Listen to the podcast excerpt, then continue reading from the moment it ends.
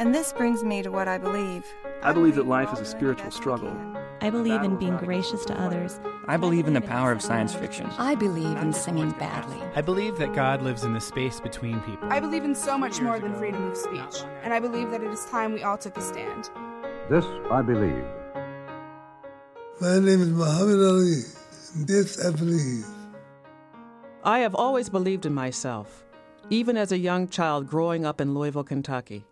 My parents instilled a sense of pride and confidence in me and taught me and my brother that we could be the best at anything.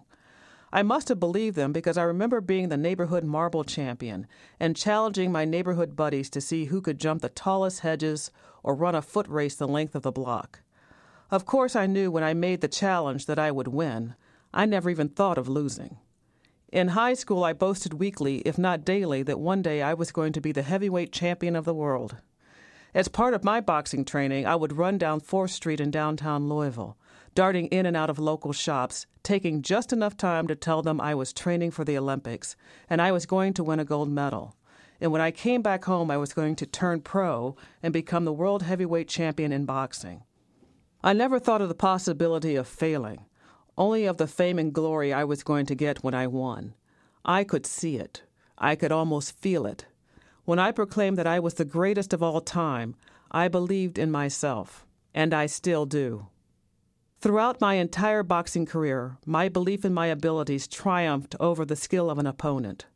My will was stronger than their skills. What I didn't know was that my will would be tested even more when I retired. In 1984, I was conclusively diagnosed with Parkinson's disease. Since that diagnosis, my symptoms have increased and my ability to speak in audible tones has diminished. If there was anything that would strike at the core of my confidence in myself, it would be this insidious disease. But my confidence and will to continue to live life as I choose won't be compromised. Early in 1996, I was asked to light the cauldron at the Summer Olympic Games in Atlanta, Georgia. Of course, my immediate answer was yes. I never even thought of having Parkinson's or what physical challenges that would present for me. When the moment came for me to walk out on the 140 foot high scaffolding and take the torch from Janet Evans, I realized I had the eyes of the world on me. I also realized that as I held the Olympic torch high above my head, my tremors had taken over. Just at that moment, I heard a rumble in the stadium that became a pounding roar and then turned into a deafening applause. I was reminded of my 1960 Olympic experience in Rome when I won the gold medal.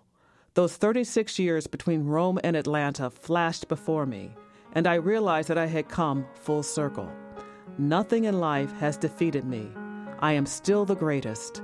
This I believe. I'm still the greatest of all time. This I believe.